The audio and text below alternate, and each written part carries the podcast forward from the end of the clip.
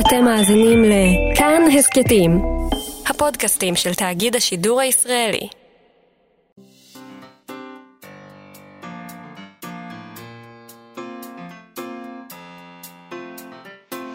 מה שכרוך עם יובל אביבי ומה יעשה לה. שלום, צהריים טובים, אנחנו מה שכרוך, מגזין הספרות היומי של כאן תרבות, שמחים שהצטרפתם אלינו ב-104.9 או 105.3 FM. איתנו באולפן אבי שמאי וגיא פלוויאן שעושים איתנו את התוכנית, ושלום לך יובל אביבי. שלום איה סלע, אנחנו נדבר היום עם המשוררת יונית נעמן, שזכתה לאחרונה, לפני uh, כמה חודשים הכריזו על כך בפרס על שם uh, לוי אשכול. פרס ראש הממשלה, מה שנקרא. מה שנקרא. Mm-hmm. והיום בערב יערכו ערב לכבודה, במסגרת סדרת אירועים חדשה בבית ביאליק, רזי לילה, מיטב השירה החדשה. Uh, נדבר גם עם uh, גיל ססובר על בשבי זינגר במסגרת uh, פינתו שבה הוא מזכיר לנו סופרים וספרים שראויים אה, להיזכר. אנחנו נקרא מוורשה עד ניו יורק, פרקי האוטוגרפיה של בזה וזינגר, ואני חייב להודות, אני לא קראתי את הספר הזה עד היום, ולא הספקתי כמובן לקרוא אותו במלואו, אבל מהקטעים שקראתי זה חתיכת דבר אדיר. אז uh, אני מאוד מחכה לראות uh, מה גיל ססובר יגיד, ואיך הוא יזכיר לנו את זה, אבל לפני כן, לא דיברנו על זה עדיין, וחבל. איך יכול להיות שלא דיברנו בתוכנית הזאת על הדבר שמרגש יותר מהכל את כל העולם, וירוס הקורונה. ואותי זה מרגש באופן מיוחד, כי, אתה יודע, אני אוהבת קונספירציות. לא אוהבת וירוסים, אבל לא אוהבת קונספירציות. אבל כל העסק שם אפל מאוד. כל העסק, וכבר תמיד, את יודעת, המגפה הזאת היא מחרפנת את העולם כולו, וכולם חוששים ממנה, ועכשיו יש גם בהלה לא לגמרי מבוססת כנראה מפני התפרצות בישראל, בגלל ספינות הפאר והישראלים ששהו עליהן וחזרו. כל העסק מריח מדיסטופיה לא כתובה היטב, מאיזשהו אה, מדב כזה מקולקל. אה, וכבר היו כאלה אנשים שאמרו, ראיתי כל מיני סטטוסים בפייסבוק, אה, זה נשמע כמו תסריט לא טוב, זה נשמע כמו סרט מתח וכולי וכולי. ואכן, היה באמת רק עניין של זמן עד שמישהו ישלוף את הספר שחזה את כל זה. נכון. ראיתי שהיה, דרך אגב, היום בבוקר ראיתי גם שאמרו שהתנ"ך, הצופן, הצופן המקראי, או מה שאיך שלא קוראים לזה, חזה את הקורונה. התנ"ך, לא על הס... התנ"ך חזה, חזה את הכל, בכלל. אבל לא על הספר הזה, אנחנו מדברים, לא. אנחנו מדברים על הספר שאינו התנ"ך. נכון. בימים האחרונים יש ברשת אזכורים לא מעטים של הספר uh, Eyes of Darkness, עיני האפלה.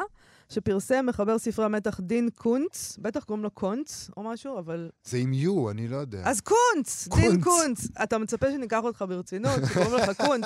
אוקיי, כת... הספר הזה פורסם ב-1981. קונץ ידוע בתחום ספרי מתח אימה, אה, בשילוב מתח אה, מדע בדיוני. ספריו תורגמו לעשרות שפות, נמכרו במאות מיליוני עותקים, ועכשיו, סוף סוף, הוא גם זוכה למעמד של נביא. בהחלט, הייתכן... יש נביא בעירו. בהחלט. וזה זה נשמע שהוא יהודי, נכון? קונץ נשמע יהודי, לא? לא, לא, לא. לא? אני לא חושבת לא שיהודי יכול להיות uh, קרוי קונץ. קונץ פטנט. Uh, טוב, אז uh, כן, מה שטוענים ברשת בכל מיני אתרים מפוקפקים זה שהוא חזה את התפרצות הנגיף הזה כבר לפני 40 שנה. בספר הזה, שלמרבה הצער לא תורגם לעברית, לפי מה שראיתי, תורגמו הרבה ספרים אחרים של uh, אותו דין קונץ. אבל לא זה. אז בספר הזה מוזכרת, לפי מה שמספרים לנו, מעבדה צבאית סינית שמפתחת וירוס כנגד ביולוג... כנשק ביולוגי, והווירוס הזה נקרא בספר ווהאן 400. והרי כולנו זוכרים שווירוס הקורונה התפרץ לחיינו מתוך העיר הזאת, ווהאן, עיר או, או מחוז, או מה יש שם בסין? מחוז, אי אפשר לדעת. מחוז, זה כן. מיליוני אנשים בכל וואן. כפר. ווהאן, אשר בסין. אה, בספר אם נואשת יוצא למסע, יוצאת למסע חיפושים אחר בנה שאבד, מוצאת אותו בבידוד לאחר שהוא נדבק בטעות בווירוס. אה, בדיונים על האפשרות שקונץ חזה את העתיד, מזכירים גם שהיום, עכשיו, בעניין הזה של וירוס קורונה, יש שמועות שמקור הווירוס אה, הוא בפיתוח נשק ביולוגי של מעבדות שממוקמות, יש מעבדות באמת כאלה, מעבדות ביולוגיות סמוך לווהאן שבסין. שאולי גם שימשו השראה לקונץ כשכתב את הספר. אה, אם כי קראתי שהטענה שהווירוס יצא מהמעבדות האלה ככל הנראה הופרכה, אבל לך תסמוך. מה זאת אומרת הופרכה? כן, על ידי כאילו, מי? אתה מאמין למישהו מהדברים בנושא? אני לא יודע, זה מה שאומרים. זה אומרים, בסדר. אתה קורא בחדשות, אתה אומר לעצמך, טוב, את החדשות עושים אנשים רציניים, אנשים רציניים אולי. לא, גם כאילו, אני מניח שהרבה מאוד מהאנשים שכותבים על זה מסתמכים על התקשורת הסינית. כי... כי נו, ולך תסמוך על התקשורת בדיוק, הסינית, כאילו, כאילו... הם, אגב, אני לא הייתי סומכת גם על התקשורת הישראלית.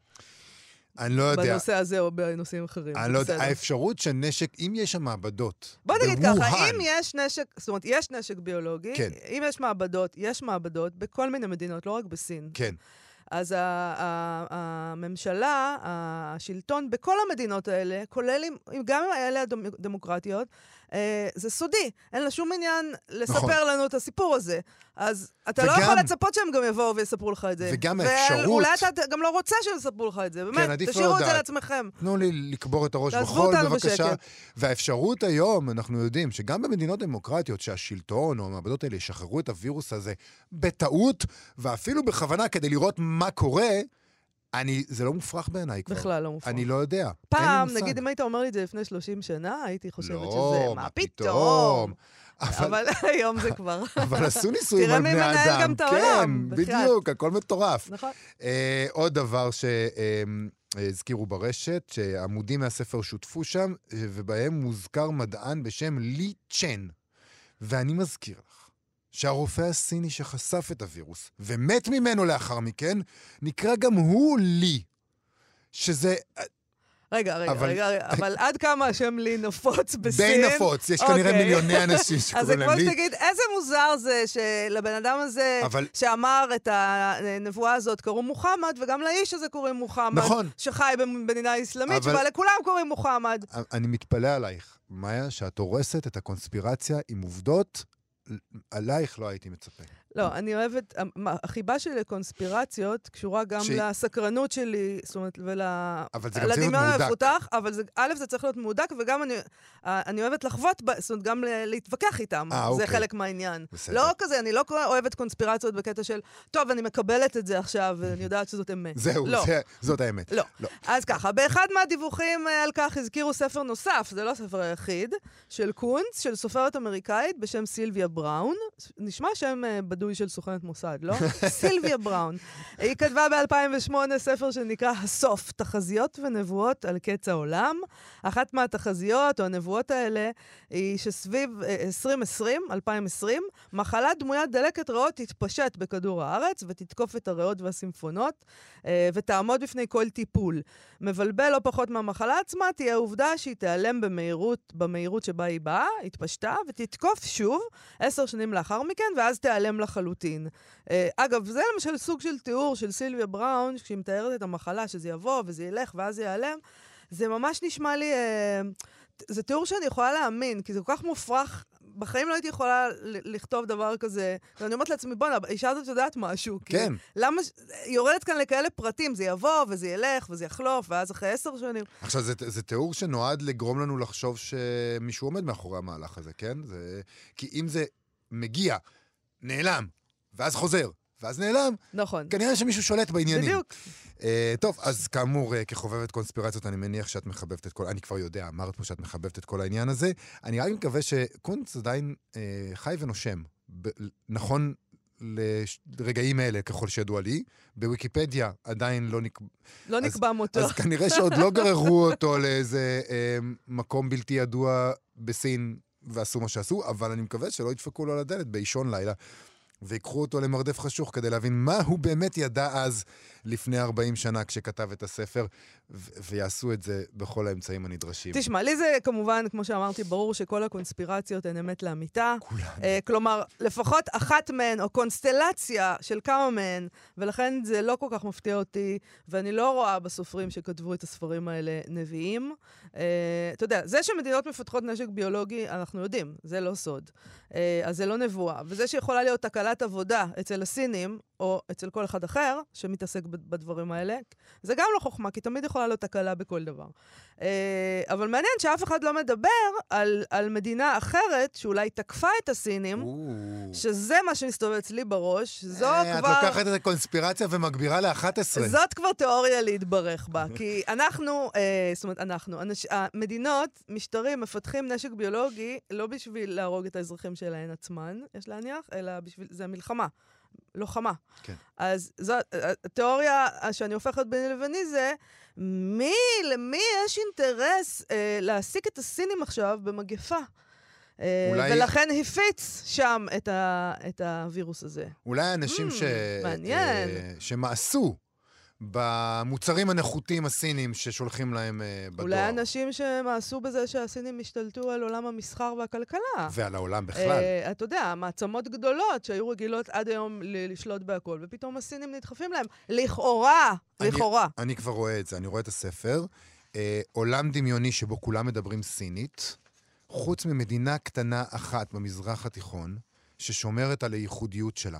והיא מצילה את העולם באמצעות נגיף שתוקף את הסינים ומחזיר את השיווי משקל המדיני אה, לעולם. אתה דווקא הלכת... מעניין שהתיאוריה הזאת שלי גרמה לך לחשוב... ש- שהמדינה את שמדינת. ישראל היא זאת שתוקפת את סין, כי היא המעצמה. אני דיברתי על מעצמה, אנחנו לא מעצמה. אנחנו מעצמה, אה, ואנחנו לא, נשארים לא, על לא, המפה. אנחנו לא מעצמה. אה, ומי שכרגע, לפי דעתי, יש לו איזה עניינים עם הסינים, אה, זה האמריקאים. יש להם עניינים כמעט עם כולם. אה, למרות ש... או, אה, או, אל לנו לשכוח את הרוסים. בקיצור, אולי אני אנחנו- אוהבת את הקונספירציות אולי האלה. אנחנו שלוחה של האמריקאים. כי כידוע, יש להם בעיה עם כל העולם לאמריקאים, אבל לא עם ישראל. אז אולי הם משתפ... אני אוקיי. לא יודעת. אני לא יודעת, אה, יובל, אבל באמת... את אה, את זוכרת אני חושבת ה- שאנחנו צריכים לבקש פה תוכנית אה, קונספירציות, כי אפשר לדבר על זה הרבה. לגמרי. את זוכרת את הספר של דיוויד פוסטר וואלאס? משהו כיפי לכאורה כן. שלא יחזור עליו כן, לעולם? כן. אני חושב שהיה יכול להיות פה טוויסט נהדר. למי שלא יודע, דיוויד פוסטר וואלאס, במהלך שכנראה היה טעות שיווקית ממדרגה ראשונה, אה, נשלח למסע תענוגות על ספינת פאר, והוציא מזה את אחד הטקסטים העיתונאיים, ולמעשה זה פרוזה המופלאים, משהו כיפי לכאורה שלא יחזור עליו לעולם. ואני חושב שזה ממש נורא שהוא מת ב-2008, לא באמצעות נגיף, אלא באמצעות ידיו שלו, אה, ולא יכל היה לעלות על אחת מספינות הפאר נגועות הקורונה ששוכנות ליד יפן. אם כבר להתאבד. כן, אז לך וגם שיצא מזה. טקסט, טקסט, טקסט, לחבר את דיוויד פוסטר וואלאס עם מדע בדיוני קונספירטיבי, זה היה יכול להיות נפלא.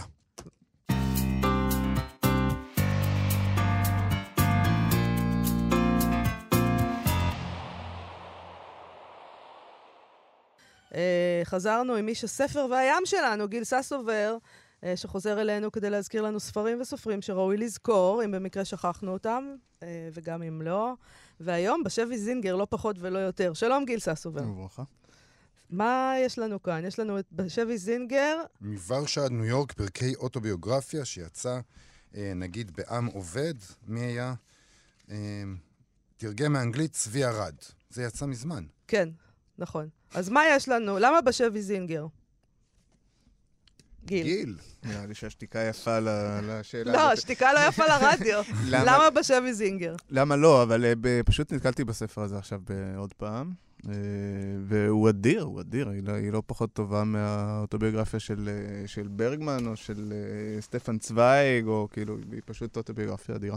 זה גם פרקים, זאת אומרת, הוא לא מגיע עד לגדולה שלו, והוא לא מספר, "אה, נולדתי בזה, וככה וככה הגעתי לנובל, הוא הוא עוצר את זה. פחות או יותר כמה דקות אחרי המעבר שלו לניו יורק. אז זה נעורים, ילדות, נעורים, אה, אה, צעירות. אולי, אולי טיפה יותר, כן. אה, אבל כן, זה לפני כל התקופה שהוא כותב את הספרות הגדולה אז שלו. איזה מין טיפוס שהוא... הוא עולה שם? הוא, הוא כמו איזה שכפן, הוא כאילו, אה, הוא, הוא קטן, הוא חיוור, אה, הוא, נחבא, אל, נחבא אל הכלים, הוא כמעט מצטער שהוא מתעטש או דורך על עצמו, או עושה קקי, הוא, הוא, הוא באמת אה, חרדתי, הוא האנטי גיבור המושלם.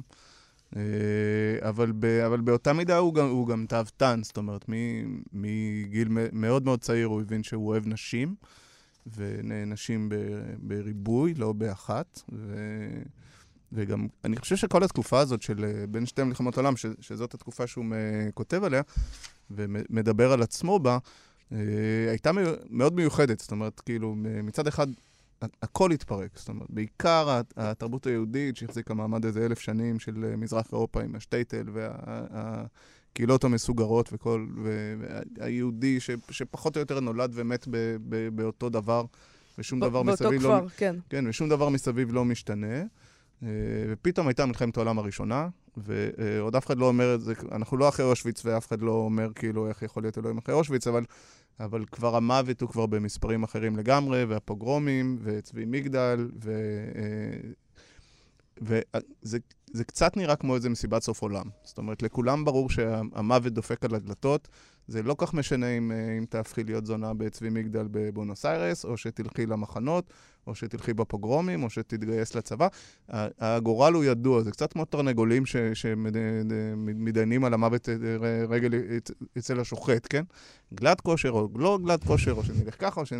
זה קצת לא משנה. עוד מעט הם יקפצו על הגדרות באושוויץ, ועוד מעט הם... זה קצת כמו לקחת את החירות. זה, זה לא אותה התאבדות של היום שאנחנו אומרים, אה, כן טוב לי או לא טוב לי, מין התאבדות פילוסופית, זה, זה התאבדות של, של אובדן, של אובדן של תקווה, אה, וזו תמיד האלטרנטיבה. דרך אגב, זה קצת כמו אצל הרצוג עכשיו, שאני חושב על זה באלט נוילנד, שהוא מתחיל שם עם הבן אדם שיושב בקפה בווינה. ורוצה להתאבד כי אין לו כלום, ואז הוא קורא את המודעה ויוצא לעשר שנים מסע. אז אז אולי זה זמן טוב לקרוא את הקטע הראשון שבחרת בשבילנו, שמדבר אה, גם על הדברים האלה בעצם. אה, הוא מתאר ככה, אה, מין מפג... מפגש עם אה, בריונים פולנים. אה, נקריא? כעבור שעה קלה דרשו הבריונים שישירו היהודים לך דודי.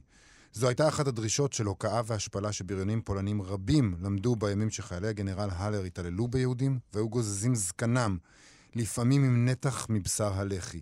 נבחד עמדתי בפינת הקרון, בסמוך לשירותים, מחזיק בצרורי שכמעט כולו כתבי יד וכמה ספרים שהם כל רכושי. משהו בקרבי לעג לאשליותיי. יפה ידעתי כי מה שעיניי רואות עתה הוא תמצית תולדות האדם. היום הפולנים מתעללים ביהודים. אתמול התעללו הרוסים והגרמנים בפולנים. כל ספר היסטוריה היה סיפור של רצח, עינויים ועוול. כל עיתון טבל בדם ובחרפה. שני הפילוסופים הפסימיים ביותר שקראתי דבריהם, שופנהאור ופון הרטמן, שללו את ההתאבדות. אבל ברגע זה ידעתי שקיימת מחאה אמיתית אחת בלבד על זוועות החיים, והיא להשליך את מתנת האלוהים אל החיקו. אפשר שאילו היה בידי ברגע ההוא אקדח או רעל, הייתי קוטל את עצמי. לאחר דיבורים ותחינות רבים פתחו היהודים בשירת לך דודי. זו הייתה שירה וקינה כאחד. עד הלילה ההוא הרביתי לשגות בדמיונות על גאולת המין האנושי, אבל עתה מתברר לי שאת המין האנושי ראוי, אה, שאין המין האנושי ראוי לגאולה. למעשה פשע הוא לגאול אותו. האדם הוא חיה ההורגת, משמידה ומענה לא רק מינים אחרים, אלא גם את מינה שלה. כאבו של הזולת הוא שמחתו, השפלת הזולת תהילתו. אני אומר... פסימי משהו. כן, הוא, הוא אמר, הוא, הוא העיד על עצמו, הוא אומר, נבצר ממני לסמוך על בעלי סמכויות, ב, ב, עוד ממש בתחילת הספר ועוד ממש בצעירותו, וזה, וזה לא איזה בן אדם שהגיע למסקנה הזאת ואמר, אוקיי, אז אני אפסיק ללמוד. להפך, הוא כאילו, הוא קרא מהבוקר עד הלילה, הוא התיישב בספריות ומאוחר יותר בבית הסופרים. הוא, הוא למד הכל והוא הטיל ספק בהכל, ואחרי זה יש איזו תקופה שהוא עובד בתור מגיע בעיתון ידישי, וזה מצחיק אותו, זאת אומרת, כולם חושבים הפוך ממנו. כל מה שראוי מקבל ביקורת גרועה, וכל מה שנחשב לג, לגדול וקנוני, הוא חושב שזה בזוי וחסר כל משמעות. Uh, זאת אומרת, הוא, הוא מעולם לא קיבל איזה uh, מרות. זה uh, לא של הקדוש ברוך הוא, ולא של ביאליק, ולא של שלום עליכם, ולא של העמודות בבורסה, והוא פשוט את הכל... היה לו מספיק ביטחון. אה, ואיזו ידיעה פנימית בגודל שלו, ש, שהוא הסמכות היחידה. הוא גם לא חשב שהוא איזה מין משהו, בטח לא בתקופה ההיא, שהוא משהו יוצא מן הכלל, כן? אבל אבל זו עדיין הייתה האפשרות היחידה בשבילו ליפול בפח של... מעניין אבל אם זה היה בגלל שהוא פשוט היה כזה, שאתה אומר, היה לו מספיק ביטחון, או שזה בגלל שהעולם מסביב כל כך התפרק, שאתה חייב להגיע למצב שאתה סומך על עצמך. אתה לא יכול לקבל סמכות של אף אחד, כי תסתכל מה קורה מסביבך, ותראה איך אנשים מתנהגים, ותראה את, ה, את המיליוני הרוגים האלה. ואין לך, אתה לא יכול יותר לסמוך על אף אחד.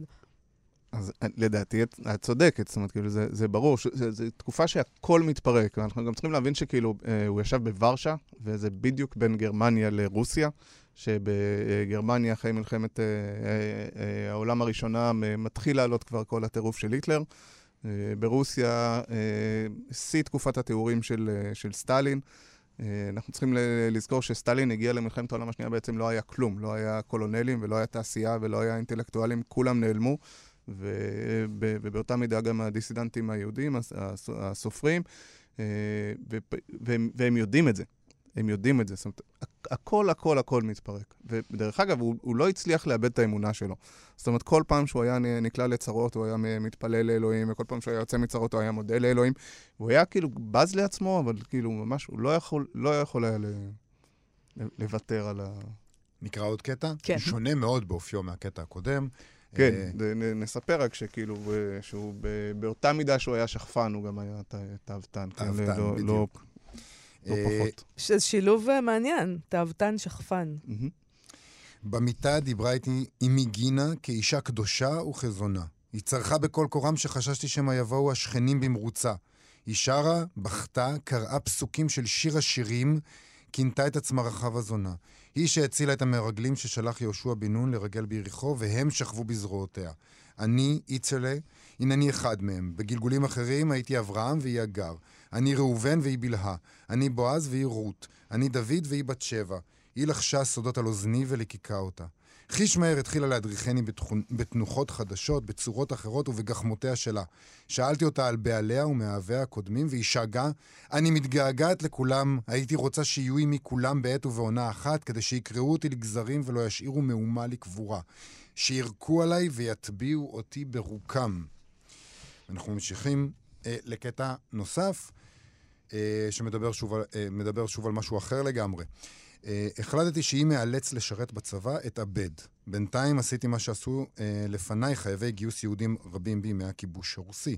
הרעבתי את עצמי כדי לרזות ולהיחלש. מאבק מתמיד היה נטוש ביני לבין גינה. היא הביאה לי מזון גם כשניסיתי לצום. שיערתי כי הצום יחליש אותי מבחינה מינית, אבל הליבידו שלי, מילה חדשה שהכניסו לשפת יום-יום תלמידיו של פרויד, התעצם במקום להיחלש. גיליתי אז כי הדחף המיני קשור במהודק בכוח רוחני, ולאו דווקא בגופני. האהבה והמין הם פונקציות של הנפש. הלילות היו רצופו, רצופים דמיונות פראיים והשראה שביטלה את ראיית העולם הפסימית שלי.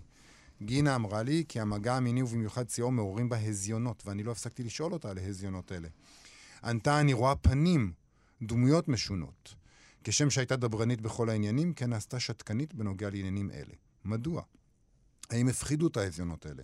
האם חסרו לה מילים לתיאורם? אשר לי, הרי הביאוני הצומות למצב שבו כמעט נעלמה ההפרדה בין שינה לערות. אך עצמתי את עיניי, התחלתי לחלום. ראיתי נפילים שראשם מגיע לשמיים. לבושים היו בגדים מזמנים אחרים ואולי לא מן העולם הזה. הם צעדו במעין לוויה קוסמית ונהמו קינה שופעת עצבות. לפעמים ראיתי להקות גמדים ששרו, רקדו ושמחו עד כדי אקסטזה שלו מהעולם הזה.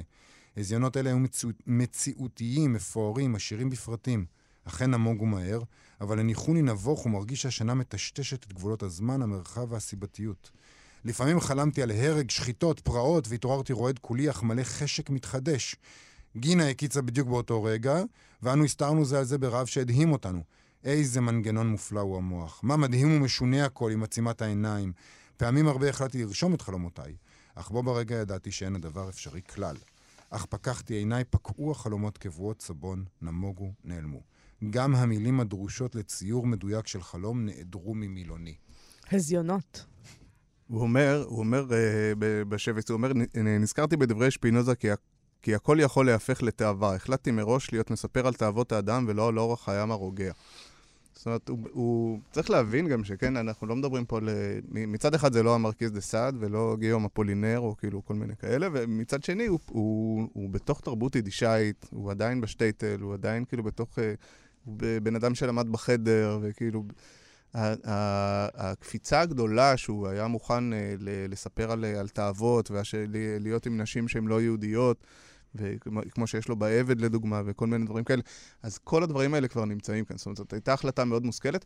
דרך אגב, הוא, הוא גם היה, כמה שאני יודע, אחד הר- הראשונים שבהתחלה של הספר הוא כל הזמן מדבר עד כמה הוא היה ער לסבל, לא רק של בני אדם, אלא גם של החיות.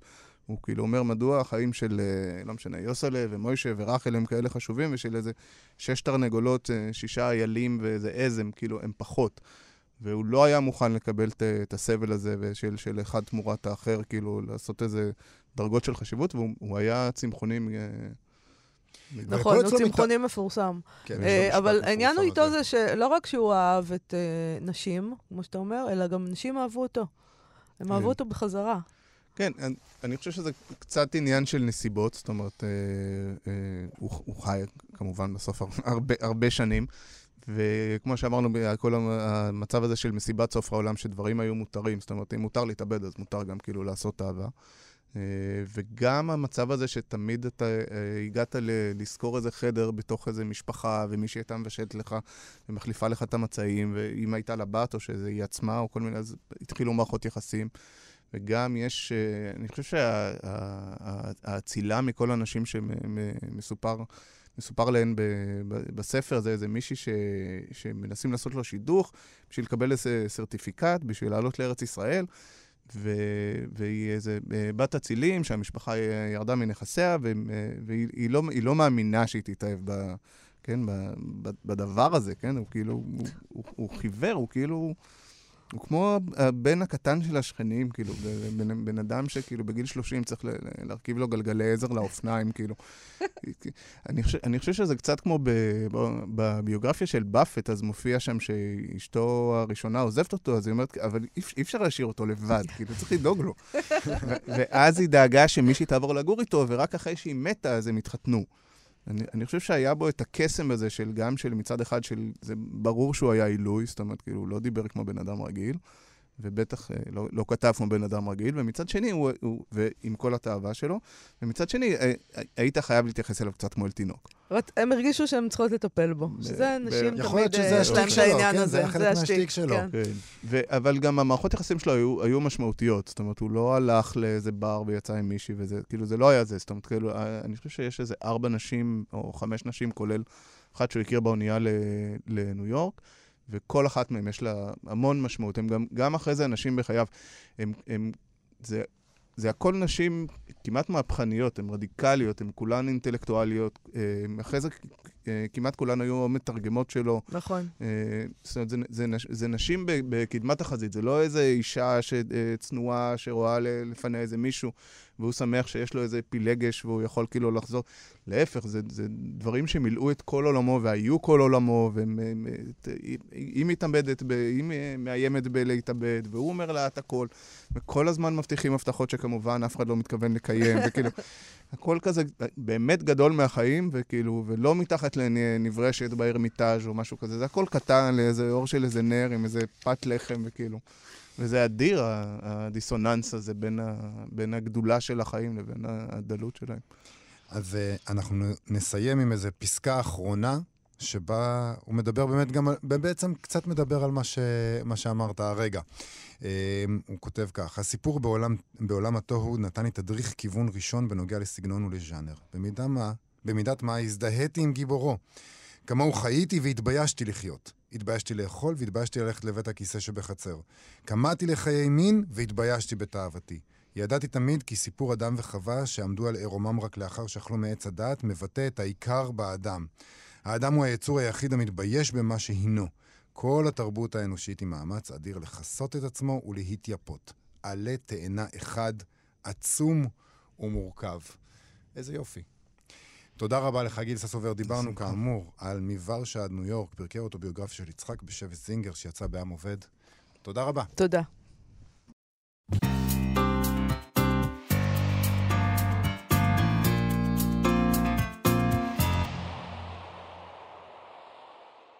אנחנו מה שכרוך בכאן תרבות, חזרנו. Uh, לפני כחודשיים זכתה המשוררת uh, יונית נעמן בפרס היצירה על שם לוי אשכול. השופטים הכריזו שם כי אה, בנימוקים שלהם. יונית נעמן פרסמה עד כה שני ספרי שירה בלבד, אבל יש לה כבר קול שירי מובחן. שירה הבאה מתוך החברה, מקשיבה לחיים, לקולות ולדרכי הדיבור השונות, בעיקר מן הפריפריה החברתית. שירה אינטנסיבית, פרועה, חושנית. תמיד מתוך עמדה נשית מובהקת. שירה שיודעת להיות יומיומית לכאורה, אבל בלי ליפול למלכודות של בנאליות, ומבטאת אהבה מתמדת לשירה העברית, מחברת לשפה מילים... העברית. למה אמרתי? לשירה העברית. סליחה, גם. לשפה העברית, אבל גם... נכון. גם, כי הן אחיות, השפה העברית והשירה העברית. Uh, מחברת מילים כמו איכסה ורקבובית למרקם אחד של לשון שירית של ישראל 2020. יונית נעמן היא קול חשוב מאוד בשירה העברית של היום, חשוב מאוד לקדם אותו. לפני מספר ימים, אה, יונית נעמן הכריזה בפייסבוק שלרגל קבלת הפרס התקיים אירוע לכבודה בבית ביאליק בתל אביב. זה קורה במסגרת רזי לילה, מיטב השירה החדשה. זו תוכנית אירועים חדשה שמתקיימת בימי שלישי. תמיד הם היו עושים אירועים בימי חמישי, עכשיו הם עושים גם אירועים בימי שלישי בבית ביאליק.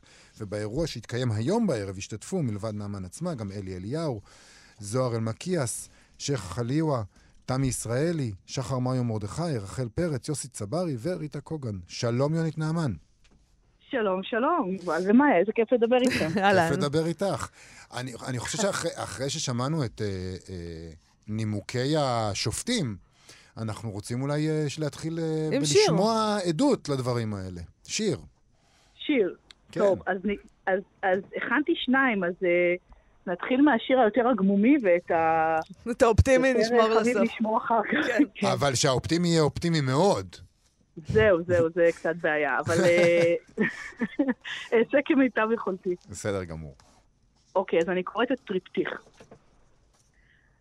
בלילה ההוא נקלעתי ליער בן שמן, יוני 1967, אחרי הניצחון. בשר נצלה על אלף מנגלים, כולנו עירום ועריה, בשחור לבן כצילום של וודסטוק שקם לתחייה. ופרה ורבה ושרץ בינות העצים, וכולנו זה על זה וזה עם זה, משחררים את ירושלים של מטה. נכנסתי לתת טלפון להתקשר למישהו ואני בוכה ובוכה ואתה שקוף ומסביבי שטויים ומעשנים ומצחקים ריח בשר מכל המצלעות וקץ העולם קרב. בלילה אחר נסענו באוטו מעיירת הפיתוח לשעבר לכיוון המטרופולין וראינו כדורי אש אימתניים בשמיים וידענו שזהו. ויצאנו מהאוטו והתחלנו לרוץ, אש סוגרת עלינו מכל העברים. ידענו שזהו, ואיפה הילדים שלנו, איך נמות מבלי לדעת מה עלה בגורלם. בלילה לא מאוד רחוק הצמידו אותי למיטת מתכת מעקדה בגפיים אזוקות, לשלול ריבונות בלתי רצונית ב-45 מעלות ויותר, ואני על המזבח, נרדמת, מתעוררת חליפות, מיץ לימון מוזרק בהפוגות, לבדוק שהרפלקסים עובדים. הם עובדים, אני מקיאה, וצוות מיומן באזור החלציים נכנס פנימה, מסתער. בכל פעם, לאיתן, נחרבות מושבות הבעתה, מעשנות את שרידיהן. שיר של אה, סוף העולם, דיסטופיה. אפוקליפס, אפוקליפסה עכשיו. אה, אה, אפשרויות, שלוש אפשרויות שונות של חזיונות אפוקליפטיים. כן, וזה גם, נכון. וזה גם חוזר ככה אולי לדיסטופיה בהשלישי של ישי שריד. על, אה, על בית המקדש, כי זה מזכיר לי ריח בשר מכל המצלעות, ואולי זה איזה קורבן שמתחבר ל, לדיסטופיה נכון. הזאת. היא הקורבן. נכון. גם וגם. מי הקורבן? זאת, זאת השאלה. הבקחנליה וההדוניזם הזה של, אה, של אה, תחושת הניצחון, איכשהו תחושת ניצחון, אני חושבת, הרבה פעמים הולכת יד ביד עם איזשהו קורבן. חייב להיות קורבן כשיש ניצחון. נכון. והקורבנות, אה, כשהיא נחגגת, או כשהניצחון שהוא נחגג, אז הוא לא, הוא לא מאוד אה, פוטוגני, אני חוששת. מצד שני, צריך להגיד שזה כתוב כמו, כמו איזה אפוקליפסה, אבל בעצם, בעצם, הכל פה מאוד מציאותי, כן? זה נשמע כמו מבוסס על... אה, מה שנקרא מבוסס על מקרה אמיתי. זאת אומרת, יש יום עצמאות, צולעים בשר, זה בסדר, ו- ו- וקורה שאתה נוסע נגיד מדרום הארץ לצפונה, מעיירת פיתוח נאמר לכיוון המטרופולין, ובעצם אה, פתאום אה, כדורי אש מדליקים את השמיים. זה גם דבר שקורה בישראל. נכון, לא חשבתי על זה למען האמת, אבל, אבל זה נורא יפה הקריאה שלך. אה, אני חייבת להגיד לכם שאני נתפסתי אה, אה, על ידיכם כשאני ברחוב, Mm, וכדי לדבר בשקט נכנסתי פה לאחת החצרות הפנימיות, ואני פשוט עומדת ליד פחי זבל, ו... ו... אני חושב שזאת מטאפורה מושלמת לכל מה שמתחולל כאן. אה, חמישה בלוני גז, והגז מתלקח ואסור לעשן. שלא יהיה אני לא אסון. מעשנת, אל. תעשני, אל תעשני. אז אה, נראה לי זו תפאורה באמת מושלמת לשיחה הזאת. בואי נדבר רגע על האירוע שהתקיים היום בערב. אה, כן. שהוא, זה- יש סדרת אירועים חדשים בבית ביאליק, שאני מבינה שכל פעם הם מזמינים משורר צעיר אחר, או משוררת, והמשורר או המשוררת מזמינים את, ה, את מי שהם רוצים לשמוע בעצם אה, מה, מהחבורה שלהם. זה נכון מה שאמרתי נכון. עכשיו? זה ממש מדויק. את הזמנת כן. פה אה, אלי אליהו, זוהר זוהר אלמקיאס, שיחה חליווה, תמי ישראלי וכל הרשימה הזאת שאמרנו, זה אנשים שאת רוצה... שאני ש- בחרתי, שאת נכון. בחרת ואת רוצה שישמעו אותם. כן, וריטה קוגן, ויוסי צברי, ורחל פרץ. ו... יש איזה כן, משהו זה שמשותף לאנשים האלה מבחינתך? כולם אה, אנשים שאני מאוד מאוד אוהבת ומעריכה את אה, יצירתם ואת פועלם, הספרותי והאחר. אה, וזה ממש משמח אותי שהם יבואו אה, וישתתפו בערב הזה, ו... אה, שירים שלי וידברו עליהם קצת, וזה באמת נורא משמח ומפעים. ה- ה- יש הטייטל הזה, מיטב השירה החדשה. כן. אה, זה טייטל קצת... אה, מה זה אומר מבחינתך להיכלל תחת לא, המטריה הזאתי? אה, זו שאלה מעולה, כי אני... חדשה אני לא, אני חושבת. אני גם לא... זה לא... אני לא בדיוק, אה, נראה לי, מתאימה לכותרת של משוררים צעירים, אני כבר באה בימים. אה, אבל אה, כן. אבל את יודעת שהיתרון של, משור, של משוררים וגם סופרים זה שהם מודדים את הגיל שלהם לפי כמה ספרים הם הוציאו. נכון. אז הם יכולים, את יודעת, במובן נכון. הזה הם צעירים בעצם, את עדיין נחשבת נכון. לצעירה, וזה דבר נהדר. נגיד ש... לא, אני לא בלתי צעירה, אבל אני גם לא ממש צעירה. עכשיו, עכשיו אה, שיבת הטויו, למשל, שהתחילה לכתוב שירה, המשוררת היפנית התחילה לכתוב שירה בגיל 92, אם כן. אני לא טועה, נכון. והפכה להיות אה. כוכבת בינלאומית. כן. כן, אז נכון, לפי ה- לפי אמת המידה שאת כרגע הכתבת לנו, היא אכן משוררת צעירה? נכון. אני חושבת שזה יפה, אה, זה יותר טוב מלעשות בוטוקס. נכון. אה, כן, אני בטוחה שתהיה לה אריכות ימים עוד אה, יותר מופלגת ממה שיש לה כבר, כי הספר שלה חי בעולם ומתורגם לכל כך הרבה נכון, שפות. נכון. ספר שנגיד כן. שיצא בהוצאת לוקוס, למי שמעוניין, אה, מי שעוד לא קרא אותו. אה, נכון. אוקיי, אז, אז כל הדבר הזה יקרה הערב, אה, בסדרת האירועים הזאת, וגם את תקראי משירייך, נכון? אני בטח אה, אומר איזה שלוש-ארבע מילים, אני בטח אהיה speechless אחרי כל הרשימה המפוארת של הדוברים. אז אין. אז אין ברירה, תיאלצי להקריא לנו לסיום עוד כן, שיר אחד בואי שלך. נשמע עוד את השיר שיר. האופטימי. אה, יופי, זה השיר האופטימי, כן. בבקשה. זה שיר מהספר הראשון שנקרא כשירדנו מהעצים, שיצא בהוצאת הקיבוץ המאוחד וגמא, והוא נקרא לקרוא לעצמי late bloomer ית. שזה אגב המשוררת הצעירה. נכון. אוקיי. זה בעצם להגיד שאני מלבלבת כמו כרכום כתום על צל ההר.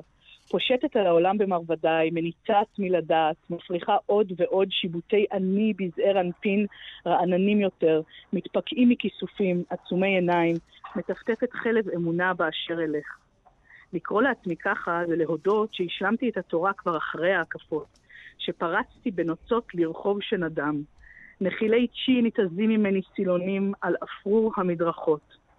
לו יכולתי לקרוא לעצמי late bloomer ית, הייתי מוחלת על השתבשות הזמנים, נאחזת בגבעולי הצעיר המפלח, נישאת מעלה-מעלה בירוק חריף, לא עוצרת להתאבל על העסיס המתנדף ברוח העיתים, על גאות החוגגים שניכרת רק בשפל שרידיהם.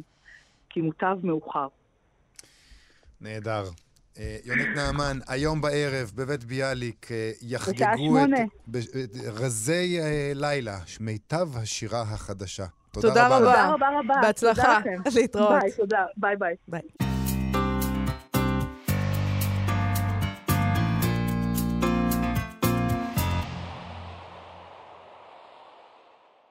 אנחנו כבר, אני לא יודע איך זה קורה שהתוכניות מגיעות כל כך מהר לסיומן, אנחנו נסיים עם סטטוס ספרותי.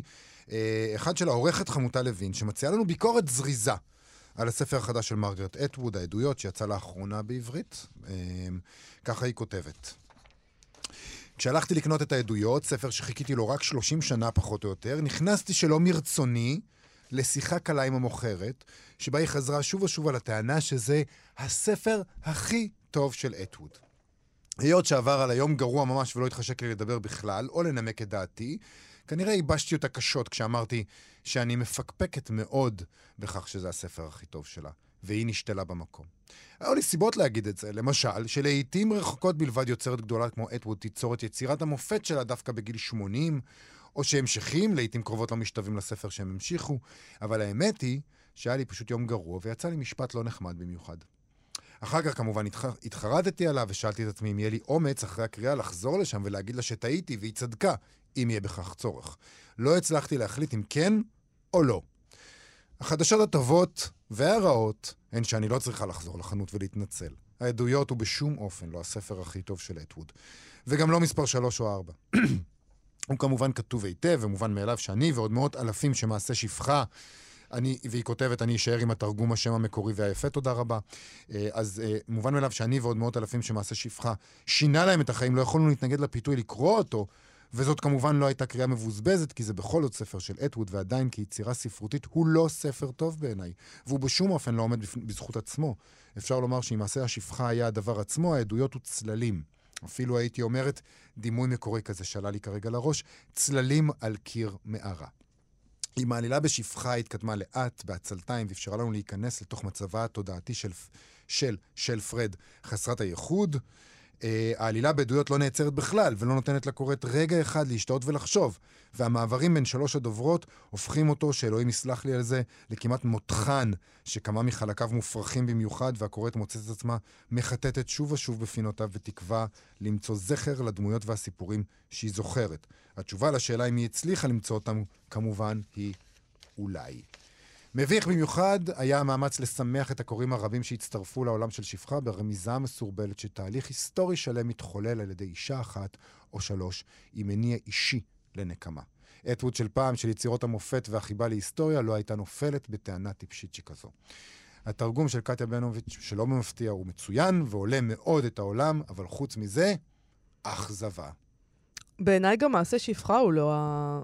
אחד מהספרים הטובים שלה. אני אבל... חייב טוב. להסכים איתך. אוקיי, זה הזכיר לנו סטטוס נוסף על העדויות של עורכת מחלקת המקור של הוצאת כנרת זמורה ביטן, נועה מנהיים, שכותבת על מפגש שהיה לה עם מרגרט אטווד בחלום ובמציאות. בעקבות, אה, היא כתבה את זה בעקבות קריאת הריאיון של אה, גילי איזיקוביץ' עם אטווד לרגל צאת הספר בעברית, ראיון שהתפרסם לפני כמה ימים, וכך כתבה נועה מנהיים. החלומות שלי הם בדרך כלל הדברים הכי בנאליים ביקום, באמת. אחרי שנים של טיפול נאלצתי להודות שאין לי כנראה תת-מודע, שזה אפשר לעצור פה. בחלומות שלי אני עושה את אותם הדברים שאני עושה בשעות הערות. אני מקפלת כביסה, אני מגרשת את החתול מהמקלדת, אני מגיעה עירומה למשרד, you know, הדברים הרגילים. אבל בלילה מסוים, ב-2010, היה לי חלום אחר, ונזכרתי בו היום כשקראתי את הריאיון של גילי איזיקוביץ' עם מרגרט אטווד. היה לי קשה מאוד להירדם באותו לילה מסוים, כי למחרת תוכננה לכל האורחות של ההוצאה ארוחת בוקר עם אטווד, בכבודה ובעצמה. היא הגיעה ארצה לרגל קבלת פרס דן דוד, והצלחנו לארגן מפגש קצר קודם לכן. עכשיו, אני לא אדם שמתרגש לפגוש את אלי להב. גדלתי מול הכותל המערבי. זה מחדיר באדם מידה של פיכחון כלפי אלילים, והייתי עורכת כמעט שני עשורים, אבל מרגרט... טוב, נו, התרגשתי. כשסוף סוף נרדמתי, חלמתי, ובחלומי אני נותנת לה את העותק המהוע והמרוט של עין החתול, שקראתי וקראתי שוב ושוב לאורך השנים, והיא לוקחת אותו מיד, מידיי, וכותבת לי אה, הקדשה על הכריכה בטור שווה, אה, Change is possible. בזמן שחיכינו בעצבנות נרגשת לפגישה, סיפרתי על החלום שלי אה, להילה בלום, שהיא גם עורכת, אה, אני אגיד, בזמורה. והיא אמרה, את חייבת לספר לה על זה. אין מצב, אמרתי, לא יקרה. ואז היא נכנסה, מרגרט אטווד, זעירה, עצמות הציפור שלה כמעט נראות מתחת לאור החלק, כל כך חלק לעזאזל, החלק והשקוף שלה. והתיישבנו סביב השולחן הארוך. והילה הכריחה אותי לספר את החלום, ומרגרט שאלה אם הבאתי את הספר. כמובן שהבאתי את הספר. תודה, הילה. תודה, מרגרט. עכשיו גם החלום הזה הוא מסוג הדברים שקורים לי בשעות הערות. אז בסט... נגיד שרק שבסטטוס הזה יש גם צילום של ההקדשה על העמוד הראשון של הספר, וכתוב בו באמת Change is possible, ואחרי זה גם To Noah, Yes, we כן. זה מה שנקרא להגשים חלום, אבל במשמעות העמוקה מאוד... אה, ממש. של לאנשים שאין להם תת-מודע. עם, עם החלום שלך לא מאוד רחוק מהמציאות פשוט, זה אפשר. אבל אם... איך יכול להיות חלום, זאת אומרת, איך זה יכול להיות שאתה חולם על מרגרט אטווד ואחרי זה גם תשב איתה וזה, זה בדרך כלל לא קורה ככה. לא, זה בדרך כלל לא קורה ככה, אבל לנועם עיניים כנראה קורים דברים בדיוק יפה. ככה. אנחנו uh, צריכים uh, לסיים ולהיפרד, אז נגיד תודה לאבי שמאי ולגיא פלוויאן שעשו איתנו את התוכנית, ואנחנו נהיה פה שוב מחר. להתראות. להתראות.